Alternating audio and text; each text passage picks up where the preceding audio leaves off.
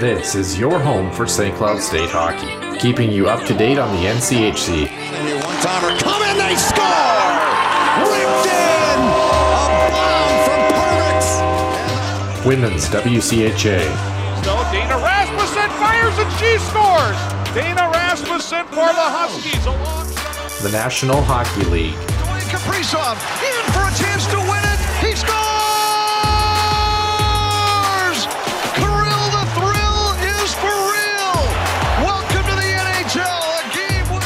And everything from the state of hockey. St. Cloud Cathedral is now 42.6 seconds away from wrapping up the school's first ever title. Welcome to the Huskies Warming House Podcast Den.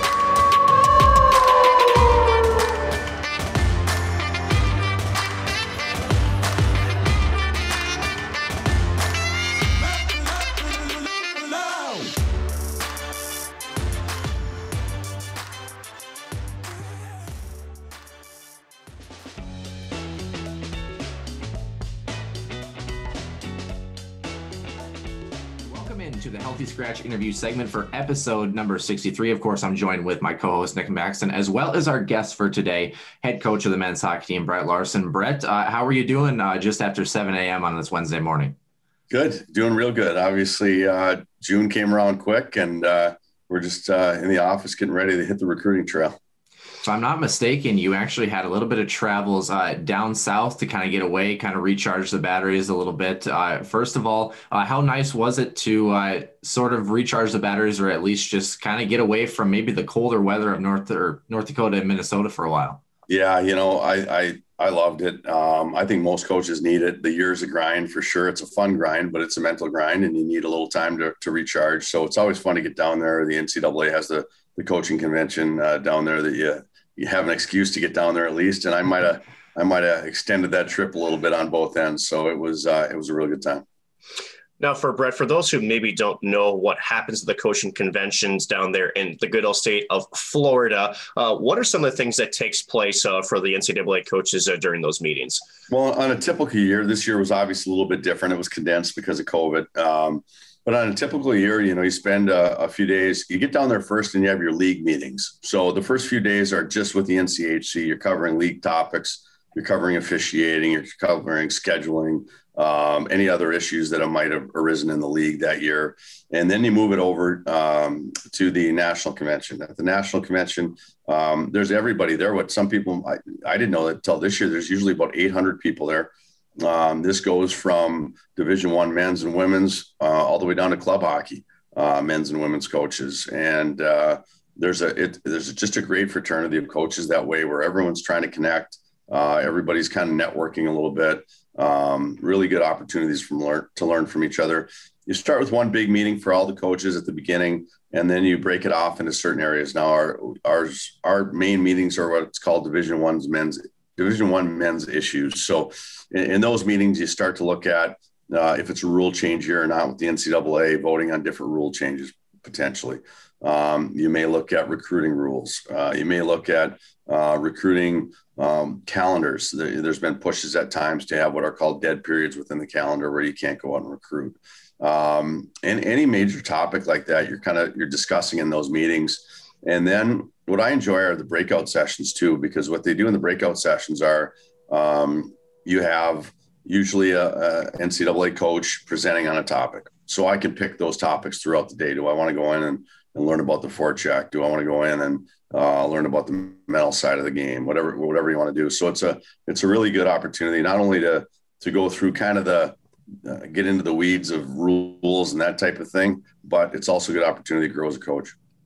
Speaking of growing as a coach, Brett, uh, when you talk about those breakout sessions, is there a particular section, a particular topic, you know, uh, like the forecheck, that sort of thing, where you really enjoy talking about that or uh, being in a group like that?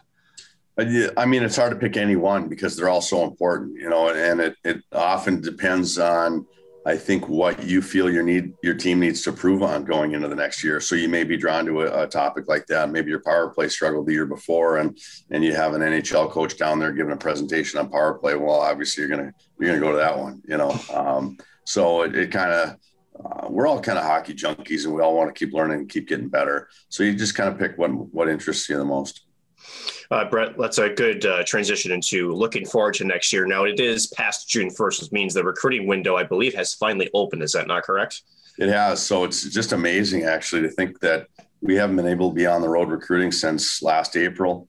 Um, it's been well over a year. Uh, we haven't been able to have recruits in to visit. Uh, we haven't been able to do any of that. So our calendar is pretty full here. A, a typical uh, schedule for college hockey coaches for recruiting. Your busiest two months are June and July. We're we're going to head out to every USHL camp pretty much here in June. Um, we'll break them up between the three of us. Um, and then uh, uh, out in Buffalo, you have the select 15, 16, 17. So you get all the top U.S. kids in one spot in each age group. Um, so they've all gone through tryouts to get there, and, and and you get an opportunity to see the best in one spot. So you spend a few weeks out there. Um, I'm going to head over to Europe for a little bit. Um, we've got uh, a couple commitments over there that un- unfortunately I can't, you know, legally uh, talk about yet until they've signed their letter letters of intent. But all I can tell you is one of them's got a brother on our team, so you guys can do your own digging there. Um, but uh, uh, I'll head over there and make sure that we're continuing to build relationships with with our Finnish pipeline, and and uh, we actually have a couple new countries in the mix. So we're excited about that. So it's going to be a couple couple really busy months here for recruiting. Right, I've got kind of an interesting question that I just thought of before we get to this year's incoming class, and I don't know how much you can divulge, uh, but of course, at the Herb Brooks National Hockey Center, when the Huskies are playing, uh, uh, there's no shortage of NHL scouts in the buildings uh, at, at, certain times, and you get to kind of see uh, their process for their essentially recruiting, if you will. Um, and some of them they recruit by essentially rating players on one to five and that sort of thing, like in different areas of their game. I I don't know how much you can give away, but is there a certain kind of process to to recruiting uh, that maybe you could touch on for fans who maybe don't know a little bit about uh, when you show up to the rink and you're recruiting, what exactly you're looking for, uh, if you have an interest in a particular player or that sort of thing? Sure. Uh, I mean, there's so much that goes into it. You're identifying kids from a real young age, and you're we call it tracking. You're you're really just watching their development, and and the more you've recruited, the more you've scouted as a college coach, you have pictures in your mind of okay, what did uh, what did Jimmy Schuldt look like when he was 15? Um, what did what did uh, you know Ryan Poehling look like when he was 15? What you know, and you, you kind of you're making these comparisons in your head all the time, and and trying to track these kids. Now, the the real uh, I would say um, recruiting and scouting it, it's not foolproof. It's not 100% because what you see is some of the best kids at 15 and 16 year olds aren't the best kids at, at 19 and 20. There's a development pattern there and a path. Um, so what you're trying to do really is determine at a fairly young age who is going to be the best as they get older, which is which is probably the toughest part of it. And you, you look at the NHL draft for an example. You know, there's a lot of first round draft picks that don't make it, so it's not a a foolproof proof science for sure, but you're just trying to use your experience, what you've been through before. Um, really, when you're recruiting young, you're trying to build those lists, track. But at some point, uh, which would be August 1st, going into their junior year now with the new rules, schools can start to offer them uh, scholarships. So you have to be prepared for that date. Uh, are you going to take a swing at a young kid that you really believe uh, is going to continue to get better, or are you going to hold off and wait for the older late bloomer and really know what you're getting as a 19, 20 year old out of junior hockey? And I can tell you our philosophy here is is to try to have a mix of both. Um, you don't want to swing too many times early because to be honest, it's about a 50-50 ratio when you're when you're going real, real young. Um, so you want to have room for that older late bloomer who has always made St. Cloud a great program, but you always you also want to take the occasional young kid too that you really believe um, can keep getting better and being an impact player. One guy that comes to mind for me, Brett, uh, in terms of guys that develop very nicely, uh, plays for the Los Angeles Kings, is Blake Lizotte and his work ethic. Um, is recruiting as much as obviously you're focused on these players, you know, at 15, 16, 17, who have this, you know, uh, somewhat God given or natural talent for the game of hockey. Is there almost a focus sometimes on understanding the person off the ice as well and their work ethic and what they might develop into understanding that they're almost like a mold of clay, if you will, that maybe they're at this spot at 15, but you know that their work ethic is going to continue to improve and they're personally going to develop better uh, as they get older into that college realm. Well, that's obviously the other side of it, right? So as you're just sitting in a rink watching, you're also calling their coaches. You're you're you're digging into who they are. You're trying to get a feel for what type of person they are because those traits obviously uh, give you a better understanding of um, making that risk of, of going after a young player, right? Uh, you're never going to go after a young player if you haven't done a ton of homework to try to figure out, you know, are, are they the first kid on the ice and off the ice? Do they do they do extra? How do they t- treat the, their teammates? What's their work ethic like? You know, because then you're thinking, okay, this kid's got talent now, and if he keeps working at it, and he's one of the elite workers on his team, then maybe he's got the chance to keep getting better. So that's all factored into your decision whether you were going to offer a young player on that August 1st deadline or not or not deadline, but initial date of being able to offer that that age. So you factor all that in, in into your decision. You do a ton of homework on it, and and you want to be very careful uh, when you do that. Uh, because it is a commitment both ways. So it is a verbal commitment, but it's a commitment, and you want to make sure that you're doing your best you can to honor those things. And you ask the kids to honor them as well. It's a two way street. Um, you want them to to commit to continue to work hard and do the things that they can do to continue to develop. And Brett, I think it leads us perfectly into a transition into uh, the three recruits that we have coming in for this year. Um, I want to go through these one by one a little bit. Uh, I guess uh, what have you seen from these guys? What should fans ex- uh, should expect from these guys? For instance, we can start with Mason Salquist. Um, start with him, and uh, what does he bring here to the the hockey squad? Well, it's it's interesting, and I'll just take Mason and and and uh, Jack Peart for right now, and then I'll get to Josh Luedtke, and they're all we're really excited about this class. Um, very excited. Um, but Mason and, and, Jack are kind of the two opposite ends of the spectrum that I just talked about in that recruiting process, where you know Jack was was one of the best 15 and 16 year olds we felt in the country. Um, we did our homework on his character and who he is and how he was raised and the people he'd been around, and we, uh, you know, obviously uh, did a ton of homework and just loved him on and off the ice and felt that he had the opportunity to keep getting better. And and he was the one of the 50 percent that that did, you know, at that young age, and we couldn't be happier that that we were able to recruit him and, and uh, get him to be a Husky. It's been a great relationship, and, and he comes from a great family, so that's been awesome. Now he was that that best kid from early on, but he did keep working hard and kept developing. Mason Salquist is a kid that you know was cut from I believe three or four teams, multiple junior teams, kept working. Uh, um, had to go through the grind. Never told he's the best kid. Uh, we recruited him as 19 year old year out of Fargo uh, where he had a good year up there in the USHL. And, and this last year, you know, he was a captain and he was the team's leading scorer until he had a pretty bad injury and was out for a couple months and then came back and helped him get to the final. So there's two kids that, you know, uh, are really good players. They're going to make a great impact here at St. Cloud State, but totally opposite ends of the spectrum on that recruiting scale we talked about. Uh, Josh Luedtke is a kid who's uh, had a great career in junior hockey the last two years, played in Des Moines. Uh, he's a Minnetonka kid, won a state championship there, uh, really highly regarded in the state as one of the best defensemen to come out of the state as well. So, um, you know, he kind of fit in that middle group a little bit of, of where he was in the recruiting process, but we couldn't be more excited about this group. One question I was curious about too with that recruiting process, Brett. Uh, you talk about again late, late, bloomers versus guys that you know maybe have that have that spark early.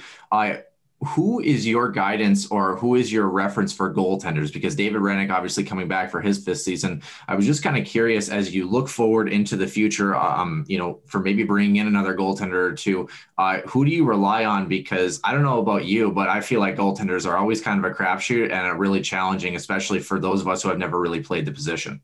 I do think it's the toughest position to recruit, and that's where you really rely on your network. Um, and and you probably saw that we do have a goalie committed, and uh, that just came out here, drafted by Sioux Falls. But um, obviously, can't comment on him until he signs his NLI. But um, that's where you rely on your network. You know, guys in the NHL, they're goalie coaches that you know. You ask them watch, to watch video. You the NHL scouts that you know that are out watching uh, these guys. Um, uh, anybody that that you feel and and there are people that I guess in recruiting there are people in your network that you really trust kind of in different areas. And with our staff we have people that we re- really rely on to help us make those decisions that we feel are really good with that position. Um, and it, I agree it's it's probably the toughest position to recruit but it's also the most important one so uh, you got to be right on that one because uh, um, you know as you watch the Stanley Cup playoffs, or you know you look at the you look at the uh, the next series with Winnipeg and Montreal. Well, you know both teams are there with a great goalie, you know, and uh,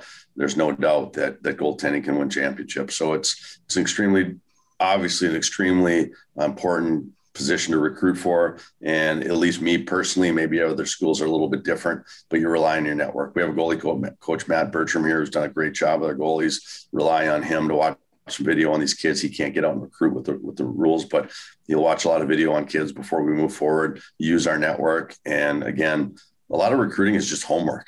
Uh, you have to do the homework, and uh, especially on a goalie. Got another recruiting question for you, and actually ties in well with that uh, that homework piece, Brett. Uh, and every coaching staff and every organization has a different philosophy with the new trend, uh, especially in the recent decade with advanced analytics and kind of looking deeper into stat lines and those sort of things. Uh, for your coaching staff specifically, does the eye candies test still kind of stay predominant in addition to that advanced stance, or is it kind of uh, becoming more of a balance as you move forward? Well, it's not like you can get a ton of analytics out of high school. You know, they don't they don't they don't keep a lot of those stats and whatnot. Um, I still think for us, it's the it's the eye test. It's it's not only the eye test, but it's you know you, you look at how St. Cloud's recruited, and we're going to continue to recruit that way. You're looking at 75 to 80 percent of your kids from Minnesota. So the good thing is with those kids, I mean, you've watched them since they were 15, and you, you know you get to see them in in different areas. You know, for instance, I can give you a little window into our summer, which is nice normally. So let's say a Minnesota kid, you'd watch them.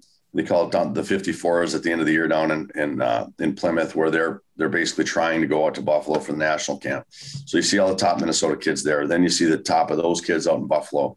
Then you see most of those kids. So you see them in their age groups there. Then you see them in a USHL camp where now they're in an age group of 16 or 15 to 20 how do, how do they do when they're in, in that age group with some older players? Um, you see them in the Minnesota High School Elite League at the beginning of the season and in, in the fall, and then you see them into their high school year. And you take all that together and you decide if you're willing to make an offer yet or not. If if you really like a player, but you still want to see more development, then you hope that they'll they're willing to to um, not go somewhere else yet if they're getting some offers and play junior hockey. And we've done that a lot wherever I've been. We've waited on kids till they get to that junior hockey to see how they translate to that level because when you can see that they can translate to that level, that gives you a really good window into how they'll translate into the next level. So you've kind of got this whole process that you go through. Um, at least for me personally, not a lot of it is stats driven, uh, but it is driven by seeing them um, in different type settings where you get a little bit different view into the challenges they face, who they are, and you kind of see their growth throughout, not only throughout the summer, but then year by year. And Brett, you know, not because your schedule isn't busy enough with recruiting. Uh, one of the other, you know, I guess duties as a head coach is also to help with the communication and connections with the alumni is right. Um, you have a couple of announcements. Uh, I want to start first with the uh, alumni golf outing that's coming up into July. Can you tell us a little bit more about that? We'll, we'll start with that one. Sure. July 30th at the territories in town here. We had over 100 guys last year hoping that the, the good year on the ice will even draw some more guys back this year. Uh, it's just a great event. To be honestly, it's it's not a fundraiser. It's not uh, it's not boy. It's pretty laid back and it's just fun. And guys enjoy coming back. Obviously, we have a dinner after and and, and have some fun after the deal. Um, but it's just golf. It's just getting guys together and it's a lot of old stories and, and guys seeing old friends and really I think it's one of the best things about this game. You know, you're a Husky for life, and and the guys live that, and they they know that. They some of the for most of them, for the best years of your life were here in St. Cloud, and they'll tell you that. And uh, I, I, can also tell you they love getting back here and reminiscing about those four years. So it's just a lot of fun. It's a great instead of a fundraiser, it's a relationship builder. It's an opportunity for me as a new coach here to continue to get more, get to know more and more of the guys, connect with them, and and I've personally really enjoyed it, and and I know they do too. And uh, the, the follow up on that is we do have uh, something new that we are actually are starting uh, this summer. I'll let you go and take it away and let the fans know what this uh, new uh, endeavor might be. I don't want to call it a, an announcement at all today. It's more a little bit of just kind of giving you a window into into something that we're moving towards. And and obviously it was a tough year financially with COVID. You, you think of of the revenue lost of of well not having this rink full with fans every game uh, alone. That's that's just one part of it, right? Um, and uh, so we are going to start something called the Miracle Society, which is going to be an opportunity for fans to really help us uh, kind of dig out of that hole a little bit financially, make sure the program can stay where it needs to be. Um, and uh, and that'll be coming out midsummer here. Uh, it's, it's going to be a, a, really neat opportunity for for people to at least help us help the university because, in all honesty, we're not the only one. This is this is a challenging time financially for a lot of people, and uh, and I think it's going to be a really good way for people to be able to see that hey, you know what, costs keep going up. Um, uh, the the you know running a, a Division One college hockey program uh, in a normal year is a challenge, but trying to keep it going after a year where where all that revenue was lost. I, I do know that that uh, the university needs a little bit of help right now to to, to recover from that, and, and we're gonna. Um, that's not not a question, but I think the added help from the fans and the alumni once we start this Miracle Society can really help. We got to sit down, Nick and I did last week with NCHC Commissioner Josh Fenton, and he talked about uh, the potential maybe for some of these buildings to hopefully get back towards that normal capacity, like you talked about. As you move forward, uh, obviously with three new incoming players uh, and the new season with a, a, pretty interesting schedule in the fall, is there anything that you're really looking forward to? Kind of getting getting rolling in the fall early. Well, I just watched the Boston uh, Islander game the other night in Boston when that place was absolutely rocking. I'm looking forward to that. I'm looking forward to having the, the best fans in hockey back in the best rink in hockey with the best atmosphere in hockey because we missed it. Um, I can tell you, and I've said this to you guys before, I've experienced this rink as an opposing coach and as a home coach, and I like it a lot better as a home coach. I can tell you that because it's a momentum building. You can just feel it. And you know, I think back to a couple games this year, and, and I think to what maybe could have happened. You know, we uh, one in particular against Western Michigan at home that we ended up losing in overtime, where we got scored on with like six seconds left. But we had a we had a power play and then a five on three. We scored in the power play, but then we got a five on three just after it. We didn't score on that five on three. But I just wonder with you know, you know those moments in the games, that place would have been rocking. People would have been on their toes. It, just the excitement and energy in the rink that would have been there could that have been enough to get you that next goal and maybe put that game away? You know, things like that. So uh, more than anything, I'm looking forward to seeing our fans back in the stands here. And and uh, one of the most disappointing things about last year, I think, is we had such a fun team to watch, and I know a lot of people watched on TV, but they didn't get to see them in person here at the Herb. So um, I'm hoping we can have the same type of year next year, and and uh, and and I know the fans will really enjoy it. I really like that uh, that analogy too. It's kind of those moments you think about, like when a, you have a power play and the team takes another penalty, and you almost feel it in the building, right? That kind of oh boy, here we go. Like yeah. something's about to break. We don't know yes. what it is, yes. but something's happening. Uh, uh, we have an actually an interesting segment moving forward. Uh, we have a couple of trivia questions here for you, Brett, but they are about your time at St. Cloud State. But before we get to that, uh, speaking of those here we go moments, when you've had fans in the Herb Brooks National Hockey Center, has there been a game or been kind of one of those moments where you've been like, wow, the energy in here is just kind of at another gear or another level. Is there a specific game or moment that in your time here that you can maybe pinpoint, maybe even as an opposing coach that, that you've noticed as well? Well, there's there's one for me that just stands out, and, and it was it was last year against North Dakota at home. We beat them in a shootout on Friday night. Brosley scored the game winner in the shootout. And if you remember, so I guess it was two years ago, not not this last season, but two years ago. Um, the first half of the year was really tough, right? We lost 16 of those guys. It was a rebuild year. Uh, those guys really hung in there and kept working. Heck, we won two out of our first 12 games. A lot of people forget that. We were two, six, and four at one point. Um, the guys that battled back to 500.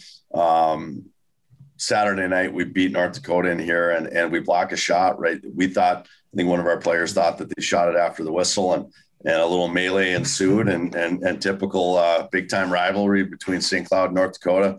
Um, guys got after a little bit out there and we have that on video here uh, from a fan who took it from down by the glass and you can just see the other side of the rink. So the, the video came from the side opposite of the benches, but you can see everybody standing up and you can just feel the energy in that building. That was really fun. And then, you know, what's really interesting is my very first year here, uh, we played two overtime games with Colorado College towards the end of the year. That this building was absolutely just packed, and the players will tell you that that was the loudest they've ever heard this building ever. Uh, Jimmy Schuldt and those guys will tell you that that weekend was unbelievable. You know, because it was not a not a real big deal, but the guys were proud of it. Uh, it was an opportunity to go undefeated at home in the regular season, and uh, and CC had leads both those nights, and we were able to come back and win in the overtime, and and the, the building was just just rocking there.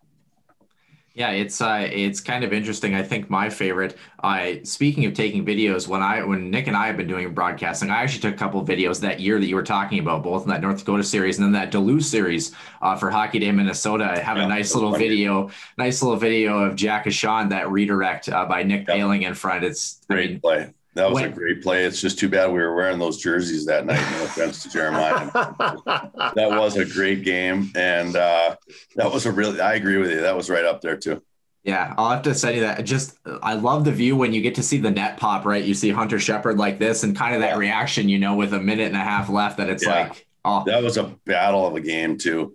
Best game I've ever been a part of though wasn't you know just hockey game was was the championship game for the NCHC against those that's against Duluth that went double overtime. Uh, my first year here, just a heck of a game. But you know what the the energy in the herb it, it honestly doesn't get better. It's a huge recruiting tool for us. Um, this is a college hockey rink. This is what college hockey is meant to be playing in this rink, and it's it's something special. If I'm not mistaken, a couple upgrades for that with the scoreboard and sound system this year as well, too. Well, we're Uh, working on that. We're working on that. That's not. Uh, Does that not out of your yet. pocket, Brett, or what? We're- We're open. Yeah, I, I don't have an extra million in my pocket. If anybody does, uh, let us know. If anybody's watching, and they can call me directly, and we'll go out for lunch, and they can write a check. But I'm kidding. We, we're, there's some exciting things going on with that, um, and we'll see if it's ready for this year. But if not, I'm I'm almost certain it'll be ready for next year. Yeah. Nick, uh, do you have anything else to add before we get to some of these trivia questions? That after listening to Brett reminisce about all these games, I'm feeling like we might have went a little light on the trivia questions, but maybe that's a good thing.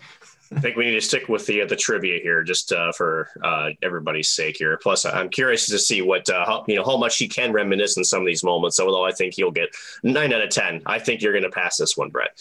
All right. Well, I feel like I'm back in school here. Guys for this before the show too, so we'll see. That's why you became a hockey coach, right? No more, Yeah. no more, no more math and such. Um, yeah, I, I guess what to see. This is our third edition here of the Huskies hat trick trivia. First two, of course, featuring Nick and I. Um, I got a feeling you're going to do all right as well. We're going to How'd start. Nick, Uh, how'd Nick do? uh, I Nick- Yeah, Nick got a one. Um, I might have set him up for failure on that one. So, Nick, do you remember how how how I did? Not to toot my own horn or anything. Do you remember how many I got right?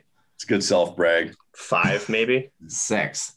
Six. Come at me. See, see this this is the problem when you have Noah Grant as your host is that he takes every opportunity to let you know he is the lead host, and that's one of the ways that he goes. Anyway, um, let's enter into it. Top ten questions here for Mister uh, Brett Larson here, Chief. Hey, do you have? Speaking of which, do you have the the trivia list up, uh, Nick? I, I can I can. Would you like to alternate questions? Would you like to co-host Sure. with me, as they say? We could Oh, be a sure. team on this one if you'd like to. That's you know, that's that's switch it up. anyway, question number one. We're going to start back. A couple questions from 2018-19 for you, Brett. Uh, first one here. Uh, there's going to be four answers for each question. You have 10 to 15 seconds max to to, to think on them. So, in 2018-19, who led St. Cloud State in points? Blake Lizotte, Robbie Jackson, Jimmy Schuldt, or Patrick Newell? Jeez, I'm I'm gonna go Patrick Newell. It is Patrick Newell. Patrick Newell had 46 points. Uh, Blake Lizotte had 40. Robbie had 39, and Jimmy Schuldt had 34 points. Uh, congratulations, one for That, one. that, that, that was a fun group to inherit. I can tell you that. Nick, he, he's he's tied for He's already second. he's already tied. So yeah. all right. So question number two, Brett. In the same year of eighteen nineteen, who was the only NCH team the Huskies tied more than once that year? Was it North Dakota? Was it Miami, Colorado, or Denver? Well, what do you, cons- do you si- consider a tie at the end of five on five play? Yes, I'm gonna official tie. yeah. Uh, I'll I'll go Colorado College. It's actually Miami, I believe. Wasn't it? Wasn't it back to back on that? No, It if I remember correctly. It was November 30th I and thought December both our 1st. overtime games were against CC at home. That both games against CC went in the overtime. Noah, did you? I Mr. suppose Research. they did, but only one got to that tie. Like after that, I suppose five on five versus three on three. You know what? I'm gonna have Give a it to him. Yeah, Give it I'll to give, him. You'll give it to him. That's fair. All right, it's All already, right. it's already right. He, he's he's like this is An. R an R and D coach, the R and D guy already is already failing you. So you might Anyway. you, you might technically be right because the rules kind of changed this year, right? So at the end of five on five this year was technically a tie. Um, Yeah. Whereas the that year it would have been uh, a After tie three on three. been after the first five on five overtime Or- finish. yeah, that's So right. based on this year's rules, I was right. yeah. Based on that year's rules, I was wrong. So you guys can you guys can take was that. say I you, don't know. you If, got the point. I say I don't know if I want to. I don't know if I want to argue with Brett. I'd like to have him back on the show. Um, but anyway, the ones that I've listed are Miami for November 30th and December 1st, four four and two to two. The only other one that season was Colorado College, so uh, you weren't far off on that one. Okay. Um, number three, uh, the last one here from 2018-19. Which opponent did St. Cloud score the most goals in a single game against in that season? Was it Western Michigan, Omaha, Bemidji, or Boston College? Oh boy, I'm gonna go Boston College. It was actually Omaha. it was actually Western Michigan. Omaha, Bemidji, and BC y'all had seven. Michigan, you had eight. We had eight, really. in an eight to two victory. It's actually the um, it's actually uh, um, one of the last few times uh, that Western Michigan has really been rocked in their own building. Yeah. It's been quite a while. So. Yeah. Um, Yeah. if I'm if I'm not mistaken, it was the first time the Huskies have scored eight goals in a in like a conference game since like the 90s or something like that. I could be wrong, but uh, kudos to that. So I you you are two and one currently right now. Yeah. No, I think you need to take this next one because uh, I'm not quite sure um, about the answer in this one. So I just want to make sure that you uh, that's that's Wow, yours. it's that tough. Yep, Wow, it's okay. tough. No, It's a pretty straightforward question. All right. You have, um, but you have an asterisk in one of the answers. So I just want to no, make sure. the asterisk is the answer. Got it. Okay. Well, if you have no asterisk in the other one, so I just wanted to make sure. All right. Question four, Brett. Last three seasons, how many St. Cloud of teams have yours have won at least 12 games? Zero, one, two, or three? Three. Yep. Yep. All three of them at least won 12 because yeah, he finished, was it last year? Was it uh, 12? Was it 12 and 12 or 13 and 12? 12, 13, something. 12, 13, yeah. But we didn't get to finish, so maybe that's why the asterisk. is Maybe there. that's, yeah, No. maybe. I, I, like seriously, yeah, that record. It, um, we're proud of that record because how we started, but we wanted to finish it and didn't get the opportunities because you never know what could have happened with that team. That was a team that I think, at least for myself Dark and horse. you, Noah, or Yeah. uh, consider a dark horse team, Yeah. uh, just from how you guys started to where you guys had trended upwards. Absolutely agree on that one. Yeah, 30 wins in 2018, 19 and 13 the next year, and 20 last year for the Huskies. So uh, you are correct on that one. Three and one. Uh, question number five. In the last three years, who has had the most power play goals in a single season? So with the three seasons combined, who holds the record for most power play goals in a single season during that span? Is it Nick Poehling, Patrick Newell, Easton Brodzinski, or Veeti Miettinen? I'll go with Brodzinski. It is Brodzinski. He led two of the three years. He had seven in 2018, five in 2019, and four last year. Who, on a follow up for that one, Brett, uh, who led the team this year? Um, I'll go Veeti. It was. It was he, had, he had five this year. He had five. Patrick Newell had six in 2018, and Nick Poehling had three uh, last year. So, all right, number six, Nick. He is four and one. Okay. So four and one going into uh, number six. Who was the only NCHC team St. Cloud had not beaten on the road in the last three seasons until this year? Was it Omaha, Denver, Western Michigan, or North Dakota? This one might be a tricky one. I think this Did one's the hardest again? one. Hadn't beat on the road until this year. hmm Say the four teams again. Omaha, Denver, Western, or North Dakota? And when I say when I say on the road, it also includes being in the pod as the. Well, that's team. what I was going to say because we didn't play Omaha on the road technically. We didn't play Western on the road technically. We didn't play Denver on the road technically. So I'd say it's got to be Denver. It is right. Denver. Yeah. That is correct. I won four to three as the road team in game number two of the pod. Uh, before that, uh, it had been 2015 since the Huskies had beaten Denver on the road. Um, so yeah, five and one. Five and here. one. Your your lead is in jeopardy there. Mr. I know I'm shaking in my boots. I think we should just call trivia now. What do you think? Um, all right, number seven. In the spring of 2020, I think you'll like this, Brett. In the spring of 2020, a certain reporter called a game-winning slap shot for St. Cloud against North Dakota, quote, ill-advised. Ill advised. Disregard, disregarding how expert that analysis was. Who scored the game winner that night in a three to two win on home ice? Was it Jack Poehling, Nick Perbix, Easton Brodzinski, or Kevin Fitzgerald? Jack Poehling. It was Jack Poehling, his ninth of the season. Quick on the trigger too, just so you know. He was ready for that one. Yeah. I can picture it right in my head. I, I can picture the goal, the shot. Yeah, Yeah, I I kind of wish I- you would have dumped it in the corner instead, maybe, and we could have had a good shot. I can, I can I can still see it from the press box. I can just I can just see the shooting percentages decrease as he enters the zone and lines up and I can still hear uh, the the coach's answer after that Oh. first question in the press box, but that's okay. Uh, moving forward, It's, uh, it's, it's, usually a good icebreaker for guests before they come on the show, though. It helps them relax a little bit. So exactly. uh, question eight: Since becoming the Huskies head coach in the fall of 2018, how many wins has St. Cloud had against Duluth? Is it four, five, eight, or ten? Well, I do know we went five and two this year. If you and again the wins because some of them were overtime wins, so I don't know if we're counting those as full wins full or wins. Full, full wins. wins. Yep. Yep. So would you agree that our record was five and two against them this year? Yep. Mm-hmm. With the overtime stuff. That's yeah. correct. Um, and we had to have at least we had two the year before. We swept them. I'm going to say ten. That's yeah. correct. You had 10, 10 and six right now, all time against your alma mater, which are a couple of these last two questions are going to feature some stuff in your alma mater. Mm-hmm. We also have a, um, we also have a, a, new trivia leader here, Nick, with seven seven correct answers currently. Nick, maybe you want to take this one, and I'll grab the last one. How does that sound? Sure, why not?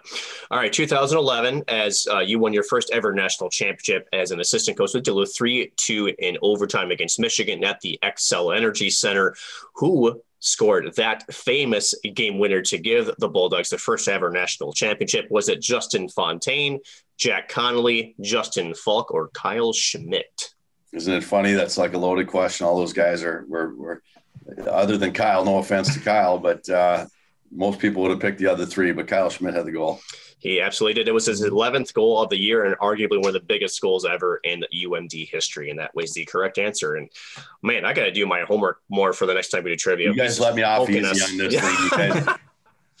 well, we want to make sure you're coming if back. I got that question wrong, uh, kick me off the show. But it was it was actually kind of interesting. Nick and I talked about it. He proofread my questions, and I said, "Well, I hope he gets number nine. And he goes, "I hope for your sake he does too." Because I don't think we'd have kicked off uh, kicked you off our show, but maybe Bruce Ciskie up and do would oh, have yeah. uh, different words about that. Fun fact for Huskies fans before we hit our final question here: Bruce Ciskie, when we do our NCHC preview for uh, the Bulldogs, Nick, I think it's fair to announce this. Uh, tentatively scheduled to join us as well as a healthy scratch interview segment again. So, Brett, you're going to have to send us a couple of questions to ask Bruce. For sure. Um, will. When we get to early July there. But the final question also involves the Bulldogs. In 1994 95, a 22 year old Brett Larson finished fifth in total team scoring and first among defensemen for the Bulldogs with 31 points in his senior year. However, who led the team in points that season for the Bulldogs? Was it Rusty Fitzgerald, Mike Peluso, Brad Fedorenko, or Joe Rybar? I'll go Rusty Fitzgerald. Actually, Brad Fedorenko Brad with Fedorenko did. 49 points that year. Rusty was second. I with, think he might have only been like a sophomore, uh, maybe even a freshman that year. But yeah, 38 points for Rusty, 34 for Mike Peluso, and Joe Rybar was actually six with 29 points on that one. Funny enough, Mike Peluso actually coaches in North Dakota now, so actually had a chance. Chance. He does. He's a big walleye fisherman guide out there. If he's, uh, he's, uh, yeah, he's got a good life out there. So, congratulations, Nick and Brett. You were correct, Nick. Brett, nine and one on those answers. The next time you come back, I think we're gonna have to make them a little bit more challenging. Nick might have to write the questions on that one, but congratulations. Well, it's funny, guys, because you asked about stats, and I always tell our players all the time, like I, I really don't. Well, there's certain stats. I mean, the stats we evaluate are analytic stats, and that's being involved in chances for and against and things like that. But um, oftentimes I tell the guys, I have no idea how many points you have. I really don't. You're not evaluated on points on a, on a given night. Um, uh, you're evaluated, you're evaluated in your play that either creates opportunities for points or creates opportunities for the other team to score and, and you're evaluated in those things. But if you want to, if you want to get me, throw a lot of those points and things in there. Cause I, I don't know that very often. I don't know how I pulled the Patrick Newell one out early, but uh, that was a little luck. Well, they don't maybe, ask how; they ask how many, right? Yeah. So, well, maybe maybe before we go, Nick, I guess I thought of one final question because Brett, of course, loves just sitting here instead of doing his job for the day, right? So, um, my final question is this: uh, Speaking of guys that maybe don't show up on the score sheet, when you look back to last season, uh, is there a guy or two that maybe kind of fits that mold that really plays that brand of Huskies hockey that maybe wasn't a guy that was a huge contributor on that score sheet uh, and maybe is kind of undervalued, if you will, in that lineup? Well, I mean, at the end of the year, everybody saw it, but I know the team felt the way that way all year. Will Hammer. I mean, Will's going to be just really, really missed by this club for sure. Um, face-offs, wins, penalty kill, ability to play against top lines, do the job every night, not care if he got any credit or not. Um, I think he was the ultimate team guy that way, and and he's he's he's kind of the poster boy for that question you just asked. I think he's the guy that brings so much value, but you just you don't see it on the score sheet.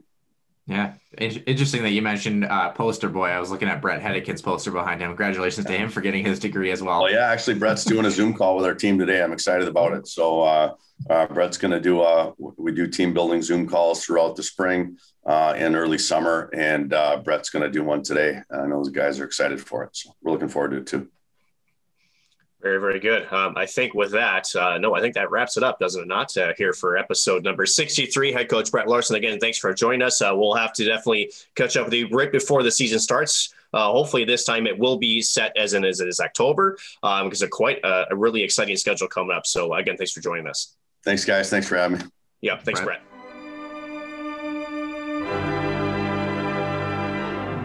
Bret. once again, always a pleasure to sit down with Brett Larson. Brett, Canada, as always, uh, actually eight and two in trivia today, in case those of you who are following realize that Noah Grant can't do math at all. But nonetheless, the math that we have coming up for this week, the Denver Pioneers are actually the ones that are on the docket next here in our NCHC preview for episode number 64. So stay tuned for our Sunday show, and we will see you next week.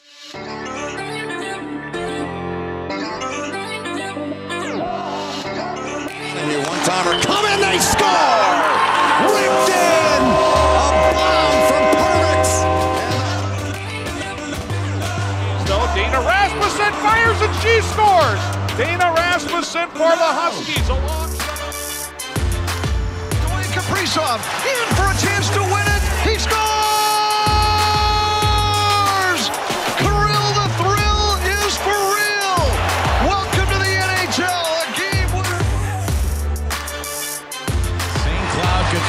Now 42.6 seconds away from wrapping up the school's first ever title.